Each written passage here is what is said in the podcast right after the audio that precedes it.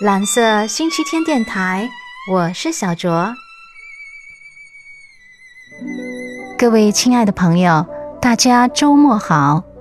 今天小卓想要和大家聊的话题是防御性倾听。什么是防御性倾听呢？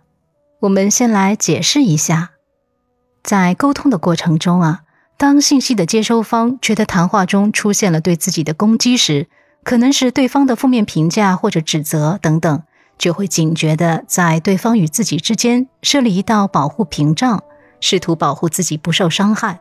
但实际最后带来的结果就是信息的扭曲，或者沟通的目的也就不知不觉的转移到了如何抵挡对方对自己的攻击，如何躲避对方言语上对自己的伤害，甚至是如何驳斥对方以赢得这场对话。那信息一旦扭曲，直接导致的是什么呢？关系恶化，而且会在非常短的时间内发生。你会变得剑拔弩张、高度戒备，甚至还会让你主动做出一些激发对方的防御的行为。尽管你认为这只是一种正当的自我保护，但双方的关系自此就进入了恶性循环。这个防御性倾听可以说是一个人际关系的扼杀器。我相信每个人都会有或深或浅的这种体验。当然，更多的时候，人们不会一直处于防御性倾听中。但是，当一段关系遇到困境，或者双方频繁的吵架的时候，因为对关系的负面感受、负面情绪，双方都会降低对关系的信任。此时，人们就会很容易陷入到防御性倾听，特别是现在的社会、家庭啊、工作啊、休闲应酬啊等等等等各种压力、各种复杂的人际关系，使人们变得躁动不安，情绪也容易不稳定。要去避免这种容易造成互相伤害的心理行为，我们得先来了解一下哪一类人群容易陷入这种防御性倾听。我相信。大多数人都不应该是下面人群中的一种。第一类，人格上不够成熟的人。我们知道，人与人之间可能存在着许多不一致的看法，并且其他人的看法都有可能是对的，或者很多事情没有绝对的对错。但人格上不够成熟的人就比较难以接受这些这样的认知。他们很多时候是抱着一种非黑即白、非此即彼的态度，也就是他们认为一件事情只有一种正确的做法，因此，当他人提出不同看法时，就会被他们当作是对他们看法的否定，是一种指责和攻击。这样的朋友也可以说是个性比较偏激了。第二类是高敏感人群，这一类人就是特别注重细节。心思细密本来是件好事，但是过于敏感的时候，就会很容易受到信息的过度刺激。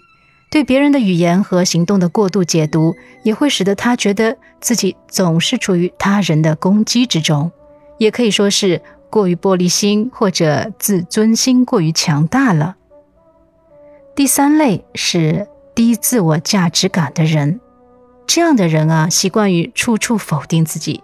觉得自己一无是处，毫无价值，因此他们对别人的言辞就特别在意，生怕别人说的话更加证明自己没有价值。同时，他们会把自己内心对自己的苛责和自贬想象成是别人对自己的评语。主要以上三大类人群就特别容易进入这样一种防御性倾听的状态，那么自然生活也就不会快乐，与周遭人的相处也就不会很融洽。我们并不喜欢这样一种导致误解和矛盾产生的行为。那么，要怎么从这样一种状态跳出，或者预先的去避免呢？首先，也是最直接的方法，就是及时觉察自己是否已经陷入一种防御性倾听，不要让自我保护的屏障阻碍你去听对方真正要表达的意涵，不要急于自我辩驳、反驳对方或是逃避。但如果此时你发现自己已经陷入到这种状态，那么，来，首先把你感受到的、你认为的攻击告诉对方，以此来给对方一个解释或者道歉的机会。你也有机会自我坚定地表达自己的感受。比如，你刚才这样贬低我，让我感到很难过，这让我没有办法专心地听你其他的想法和建议。这样的澄清是非常有必要的，有助于避免双方真正陷入升级的防御攻击系统里。你发现了吗？只要我们有能力去意识到这种状态，那么停下来考虑三秒，想一想有什么妥当的方式去阻止它，那么事情也就解决一半了，至少不会恶化下去了。我知道这做起来非常不容易。再试试，我们有意识地把注意力集中在对方言语中客观事实的部分，而不是判断评价的部分。但这并不代表忽略对方话语中的情感。还有一点，我想说明的是，其实对方的攻击性有时候是我们自己带给对方的，所以我们在与人沟通时，也需要时不时的去注意自己有没有运用好语言的礼仪性。如果是，那么学着用一些比较委婉的、没那么攻击性的方式去表达，比如把“但是”改成“是的”，同时“是的”，另外“是的”，我还认为。作为补充或者建议，就听起来不像是在否定对方了，合作性、友好性明显提高，对不对？还有，尽量避免说“你从来都不能”或者“你为什么总是”这些话，只能加深对方对你的防御性倾听。好了，今天节目说的，你有收获吗？